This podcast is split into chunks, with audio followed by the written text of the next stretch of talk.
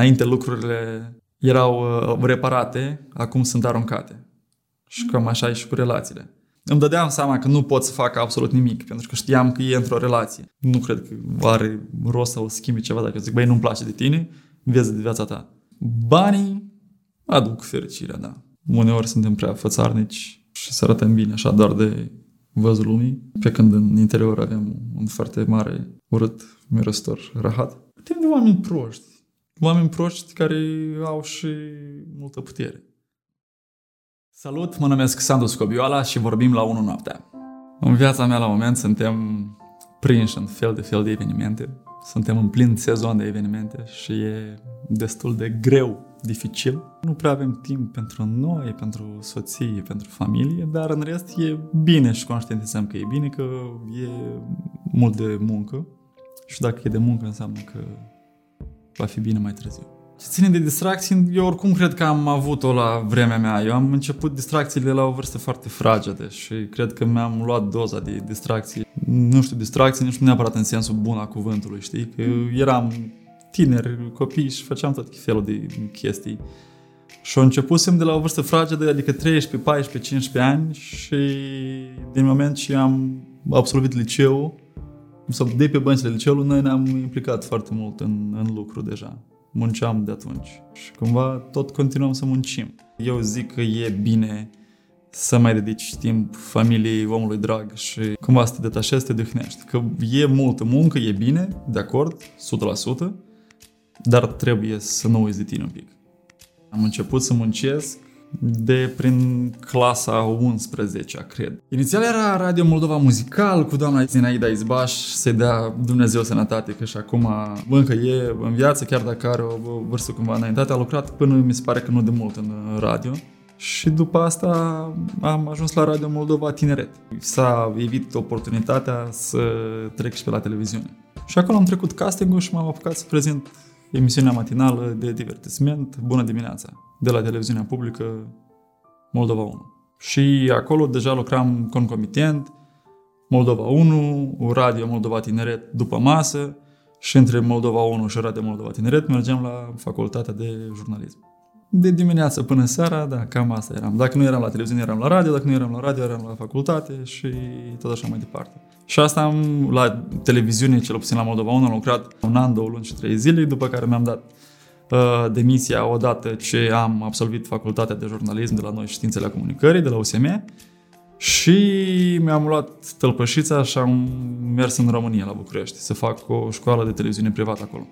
Am vrut să încerc ceva nou, să văd dacă poate îmi reușește în România, poate să încep acolo, în televiziune, să lucrez lucru care s-a întâmplat un pic mai târziu, dar n-a durat foarte mult. Eu lucram în departamentul politic, lucru dificil pentru mine la acel moment. Cred și acum, de fapt, cred că dacă m-aș apuca iar de muncă într-un departament politic într-o țară relativ străină pentru mine atunci, adică, mă rog, e aceeași țară pentru mine în suflet, dar după banii de facultate, în domeniul politic, era oricum destul de necunoscut pentru mine. Și a fost foarte greu la început, Ulterior, parcă încet cu încetul am început eu să mă dau și să mă iau după colegii mei care de altfel m-au ajutat foarte mult în acel moment. Mi-au oferit tot suportul necesar, dar eu cumva am simțit o mare greutate și responsabilitate pe mine. Și am uh, zis să pun punct și am revenit acasă, la Chișinău. Dacă m-aș fi simțit discriminat că sunt de la Chișinău, că sunt în Republica Moldova, într-o oarecare măsură, n-am simțit deloc. De asta am și accentuat foarte bine că colegii de atunci mi-au oferit un suport foarte mare, adică n-am avut absolut nicio problemă să-mi zic cineva vreodată că ești de la Chișinău sau că ai venit din Republica Moldova, că ești basarabean și nu, nu te descurci sau nu o faci bine sau ai accent sau vorbești în dialect sau chestii de genul. Niciodată, absolut. Mi-a fost mie dificil să să fac față lucrurilor atunci la acel moment. Adică eu de la divertismentul de la Moldova 1, mergând la o televiziune de știri unde trebuia să fiu gata prompt în fix 5 minute să dau un live sau să merg undeva, pentru mine cel puțin atunci a fost o provocare destul de mare. Dacă mă întreba de ce am venit acasă, nu știu, posibil, poate și atunci am fost nu suficient de puternic. Poate am lăsat garda jos, pe alocuri. Nu știu dacă era necesar să faci 3 ani de jurnalism ca să, sau nu știu dacă e necesar să faci 3 ani de jurnalism ca să lucrezi în acest domeniu. Și sunt foarte mulți oameni, de fapt, la noi care n-au lucrat sau n-au făcut jurnalism, dar uh, lucrează în acest domeniu și sunt oameni foarte buni, profesioniști în domeniu. La sigur să-și aleagă o facultate în care ei, cel puțin, se revăd acolo. Să nu meargă nici de cum pe ce zice mama, ce zice tata, merge acolo că o să fii bine, că o să faci bani și nu știu ce. Atâta timp cât tu nu primești plăcere de la acel job sau de la acea profesie sau activând în acel domeniu, nu cred că o să poți face asta toată viața. Da. Nunțile sunt o foarte mare parte din viața mea acum. În orice zi a săptămânii pot să mă prind la o nuntă. Nu cred că ar fi ceva la vreo nuntă care, nu știu, să mă poată scoate din sărite sau să-mi dea mie, știi, o stare de anxietate și de stres ca eu să nu știu ce să fac în situația aia, știi?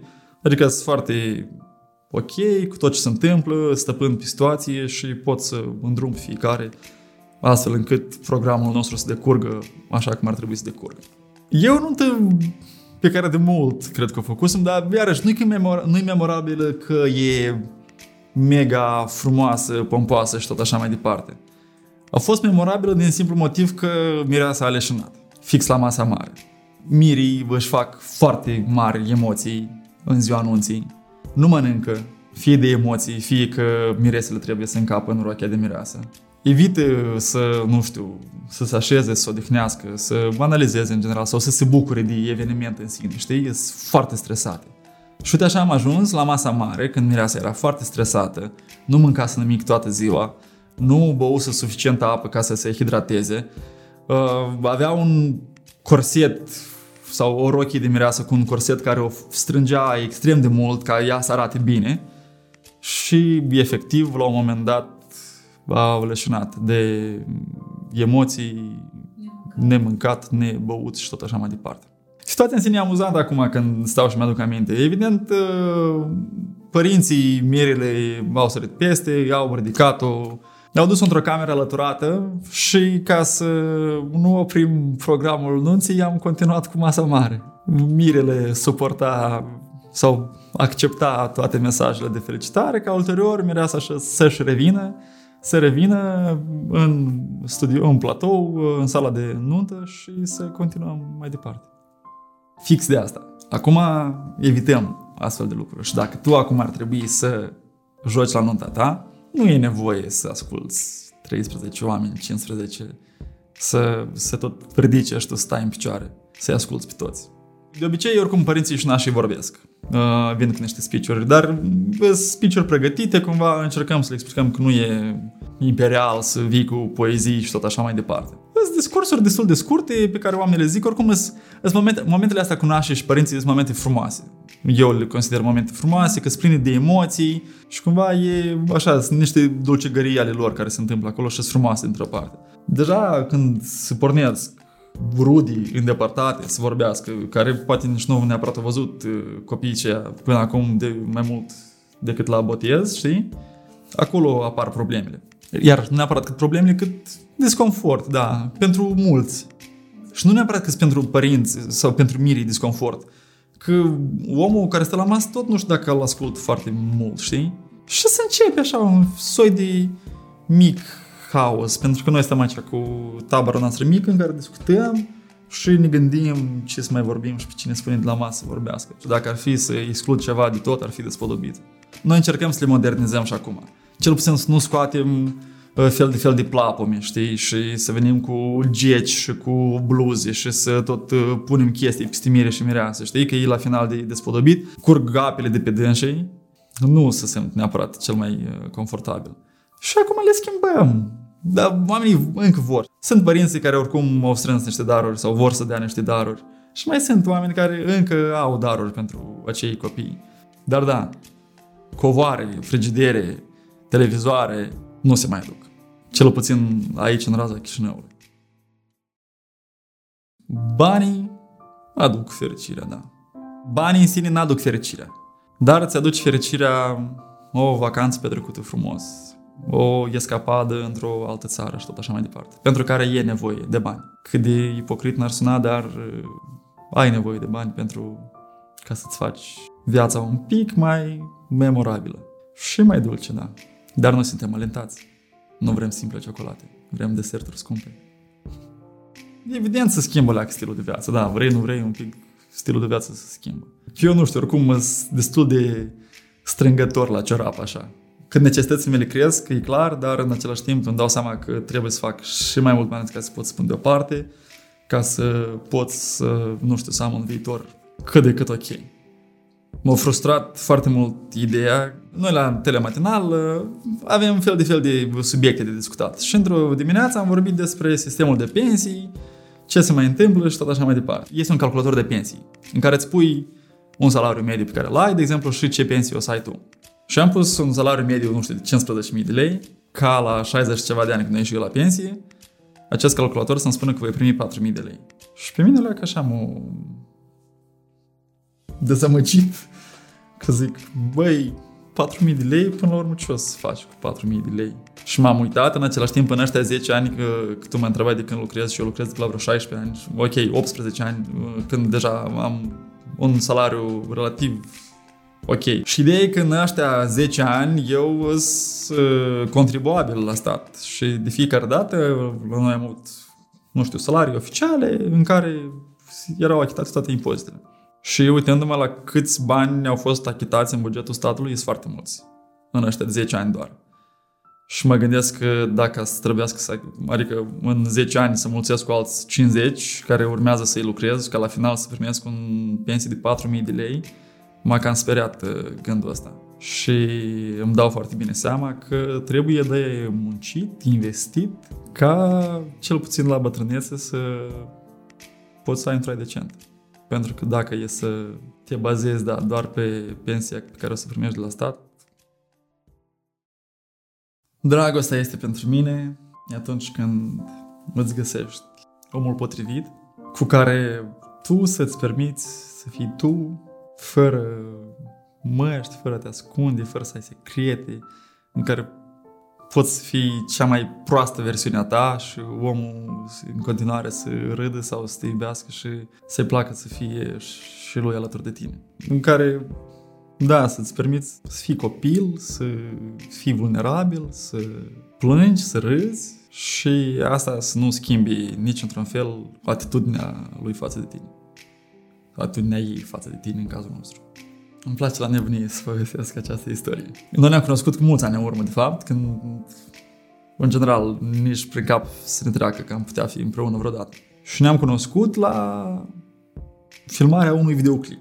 Eu eram protagonistul acelui videoclip, ea la acel moment făcea uh, coafurile, hair stylist, într-un fel era. Atunci ne-am văzut prima dată cu ea. Și da, i-am făcut eu ochi dulci, dar ea era într-o altă relație, adică nu... Deci nici măcar să visez să fiu cu ea vreodată. Și noi am făcut atunci cunoștință, ca după care peste... Nu ne-am mai întâlnit vreo câteva ore, adică la fel de fel de întâlniri. Eu eram, eram în relație, într-o relație foarte bună cu fostul ei prieten și cu familia uh, fostului ei prieten. Asta e istoria aparte. E, e drept că peste ani noi ne tot întâlneam în diferite circunstanțe. Lucram împreună, eu eram Moș Crăciun, ea era Balba Cazăpada și mergeam și le făceam uh, serate la copii sau la liceu sau la grădiniță. Și tot ne întâlneam de mai multe ori. Ca ulterior, eu fiind la București, ea a venit de vreo câteva ori la București, tot cu niște castinguri pentru anumite concursuri muzicale, mi se pare că sau după asta voia să intre, inclusiv la București la facultate și ne-am întâlnit acolo de vreo câteva ori. Și fluturii din stomacul meu făceau foarte multă gălăgie. Mie îmi plăcea foarte tare de dânsa, da. Și, dar uh, îmi dădeam seama că nu pot să fac absolut nimic, pentru că știam că e într-o relație. Și cumva păstram o distanță, distanța, eram, aveam o relație pură de uh, prietenie. Dar ulterior am revenit acasă, ne-am mai întâlnit încă o dată și ca ea să-mi spună deja că nu mai este într-o relație. Și aici, ding, ding, ding, ding, ding, și am zis că acum se poate de acționat și am acționat, da. de data de 30 iunie, cred că, adică la sigur a fost uh, prima noastră întâlnire oficială. Trei ani în relație, până am făcut nunta și acum mai avem trei și acum și facem șase ani. Nu te cerți, primul an, cred că. Hai, nu știu, maxim doi. Dar uh, se încep certurile după asta, îți dai seama, sunt oameni diferiți cu experiență și background total diferit. E simplu să înceapă o ceartă. Dacă eu sunt obișnuit carna în partea dreaptă, să o pun și ea stângat și o pun în partea stângă, automat este un motiv de ceartă, de exemplu. Adică e, nu știu dacă sunt oameni care nu se ceartă. E te cerți. Lucruri mici, dar asta e frumos până la urmă, asta e relația. Cum să treci peste ele, cum să te înveți unul pe altul. E frumos să te înveți unul pe altul să știi sau să o înveți pe ea să știi ce o supără, să știi ce să faci când e supărată, să știi să-i dai, nu știu, să-i dai timpul și spațiul ei ca să-și revină după ce e supărată. Și nu neapărat e supărată pe tine, e supărată pe fel de fel de chestii, că la fel trebuie să recunoști, viața nu e doar despre tine. Și e ok să se întâmple lucruri, e ok să dai voie să stea singur și tu să stai singur în treburile tale și în gândurile tale. Mai în primul rând, este un om foarte bun. E empatică cu toată lumea și, în general, crede într-o lume mai bună și asta îmi place cel mai mult la ea. Și vede binele în foarte mulți oameni. În toți oamenii, cred că. Un pic de naivitate pe care o are, că încă e un pic naivă în anumite lucruri, dar asta la fel îmi place la ea. Îmi place că mă acceptă fix așa cum sunt eu. Dacă am de zis, îi zic. Nu pot să am secret față de dânsa. Adică e omul care eu discut de fiecare dată absolut orice s-ar întâmpla în viața mea. Și e normal să vin să-i vorbesc. Sau dacă am să vorbesc cu cineva, cu ea vorbesc. Întâi și întâi de toate. E imposibil. Eu adică nu pot să țin în mine chestii, știi? Nici măcar când am niște bani puși deoparte și tot nu pot să-i țin, să zic că, că nu o să-i spun ei, știi? E normal să știm cu toții, cu toții, eu și ea, ce se întâmplă și ce, care e situația noastră financiară. De exemplu, avem, nu știu, un buget de vacanță pe care, la care lucrăm amândoi asupra lui. Ea, dacă își face niște bani extra, sunt foarte bucuros că nu mă bate niciodată la cap cu nu știu, am nevoie de bani pentru ojă, pentru manicură, pentru chestii de genul. Tot ce are ea nevoie din punctul ăsta de vedere, își achită ea singură cumva. Ea e responsabilă de toate astea. Sunt momente când vreau să-i fac vreo surpriză și pot să-i cumpăr anumite chestiuțe.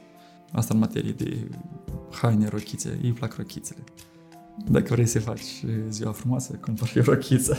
E ca un ursuleț de pluș pe care vrei să-l iei, să-l cuprinzi, să-l ții strâns, strâns, strâns și să-l iei uh, cu tine oriunde. Ok, că sunt anumite divorțuri, poate alea și trebuie să fie. Pentru că, băi, dacă mă înțeles oamenii că sunt prea diferiți unul pentru altul, de ce să ne facem viețile triste unul la altuia și nefericite? Poate mai bine e să divorțăm și să ne vedem de viețile noastre pe drumuri diferite. Dar sunt sigur că sunt și foarte multe divorțuri care pur și simplu din lipsa de comunicare nu merg lucrurile mai departe. Era o vorbă că înainte lucrurile erau uh, reparate, acum sunt aruncate. Și cam așa e și cu relațiile. Și că înainte să puneam mai mult accent pe repararea, repararea cu ghilimelele de, de regoare. Adică încercau oamenii să facă lucrurile să meargă, pe când acum cumva dăm uh, mult prea repede cu piciorul la anumite... la relații inclusiv, știi? Probabil, de, inclusiv din aceste motive, că asta-mi găsesc pe altul tare repede, știi? Eu pun preț pe relația din spate pe care am avut-o, pe cei șase ani pe care am trăit împreună frumos și bine și nu știu ce m-ar putea să fac să dau cu piciorul într-o secundă. Cred că nimic. Nu știu de ce mă tem. Mă tem de oameni proști. Oameni proști care au și multă putere. Da, mă tem de asta. Mă tem că nu o să ajungem noi vreodată ca țară să vedem țara aia de afară pentru care toți muncesc și despre care toți vorbesc și vând visele astea de mulți ani în urmă. Da, cred că asta. Mă tem că o să trăim prea puțin pe pământul ăsta încât să-l vedem pe tot și să vedem lumea asta cât de frumoasă și să conștientizăm că, de fapt, suntem toți aici pentru a fi fericiți. Nu știu, unii poate mult prea egoiști, cred că de ei tot mai teme, care sunt gata să arunci cu pietre în alții doar că alții sunt un pic diferiți, știi? E prea multă răutate, da. Dar asta iarăși, zic, vine din prostie, egoism și putere multă. Acolo cred că se naște răutate. Mai când am posibilitatea să fac un bine, îl fac. Spuneam că femeia mea e bunătatea întrechipată. Așa consider eu. Și susținând-o pe dânsa, mă consider și eu un om bun. Da, da, da, eu sunt eu cu dânsa. Hei, sunt Petru. nu era pe listă? Nu are plus unul? N-astea și plus unul? Adică soțul, adică eu? Nu? Păi da, e bine să faci ceva pentru comunitatea ta. Noi încercăm să creștem o comunitate acum cu fratele meu de consumatori de vinuri și tot așa mai departe. E interesant. Adică că, nu știu, noi considerăm că, considerăm că facem ceva, știi? Pentru vinul nostru, pentru Oameni. oamenii noștri, da, cumva. Ce, ce spui tu de, de comunitate e un lucru de apreciat și cred că, da, într-adevăr, trebuie să faci ceva. Dar, iarăși, nu cred că poți să faci pe altul om fericit atâta timp cât nu știi tu cum să o faci, știi? Sau cum să fii tu, sau fi, să fii fericit și împlinit în sinea ta, știi? Însă dacă mă întrebai mai devreme care e scopul meu în viață. Dar eu cred că prin fericirea mea pot să-i fac pe alții fericiți, știi? Păi dacă nu trebuie să uiți de tine, în primul rând. Adică eu nu, nu pot să dau, poți, nu știu, dar nu pot să dai da, pielea de pe tine pentru altcineva, doar ca el să fie bine, dar tu nu. Pentru că nu știu cât ai să poți să continui. Adică așa îți faci un singur om fericit. E ca el pe Elon Musk, tot ne-a dat exemplu mai devreme, da? El nu ar fi putut să facă o schimbare atât de majoră fără ca să fie avut resursele necesare. Și ca să poți să ajuți mai mulți, în primul rând ajută-te pe tine. Din dorința, nu știu necesitatea, din dorința de a ajuta pe cât mai mulți oameni, a ajuns la un moment dat când, băi, nu mai pot, eu nu mai am, eu ce să mănânc, eu nu mai pot să fac față psihologic la atât de mulți oameni și atât de multe istorii uh, triste, grave până la urmă. Și am ajuns într-o mică depresie în care nu mai știi cum să ieși și am avut inclusiv discuții de acest gen pe, la telematinal, că discutăm acolo și cu psihologi, psihiatri și tot așa mai departe, în care ziceau oamenii că, într-adevăr, au ajutat foarte mult, dar până când au uitat de dânsii și au ajuns într-o criză a lor proprie, știi? Uneori suntem prea fățarnici și să arătăm bine așa doar de văzul lumii, pe când în interior avem un foarte mare urât, mirostor, rahat. Și în general, nu știu, probabil, da, mă mai deranjează că suntem așa prea lăsători, știi, sau las că o streacă, știi? Și asta în orice sferă și domeniu. Ca să mă duc într-o vacanță, da, las că mai încolo. Ca să fii mai bine, știți, patru ani, că am nu chiar. Știi momentele astea? Probabil asta aruncarea de responsabilitate cel mai mult, dar nu vrem să ne luăm anumite responsabilități. Da, și în general cred că e, mă deranjează inclusiv oamenii irresponsabili. Când îți spun, când ne vedem mâine la 5 și mâine la 5 nu răspunde la telefon. Dar eu sunt omul care, cum evit oamenii care nu-mi plac, știi? Dacă nu-mi place de om, nu îl accept cumva în jurul meu, știi? Sau în comunitatea de oameni cu care eu stau de obicei nu cred că are rost să o schimbi ceva dacă zic, băi, nu-mi place de tine, vezi de viața ta. Să nu mă înțelegi greșit. Când zic că nu-mi place să petrec, adică nu-mi place să-mi fac prieteni sau să... oameni cu care interacționez foarte des, știi? Și adică dacă nu-mi place de omul acela, eu nu o să interacționez foarte des și gata, știi? Adică o să încerc să-l evit atâta timp cât să nu-mi fac mie rău. Că dacă eu nu primesc plăcere, știi, ba din contră cum mă stresează întâlnirea cu dânsul, o să fac tot posibilul ca să evit întâlnirea cu dânsul, știi? Mă văd în Moldova pe mine, da, mai puțin mă văd când poate apărea copiii, știi? Cumva cred că atunci o să fie o leacă alte priorități și un pic o să-ți pui altfel gândurile. De punct de vedere al educației, al sistemului medical și tot așa mai departe. Când o să mă confrunt la direct cu asta. Îmi dau seama că nu, că... Dar nu știu încă. Eu deocamdată sunt bine aici. Probabil tot cu egoistul de mine, tot cu mine ar răzbura, știi? Dacă tot e posibil această opțiune la final de viață, da, știi? Adică eu cu bătrânul din cu Sandu Scobioală la 80 de ani, dacă o ajunge atunci, și să îl întreb dacă are regrete, dacă nu are regrete, dacă are ce aș putea să îmbunătățesc eu și cum să-mi trăiesc viața astfel încât să ajung la așa fericire despre care tot îți spuneam mai devreme.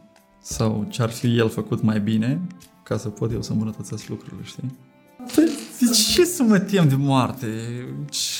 Nu cred, nu, nu, nu am motive pentru care mă teme de ea.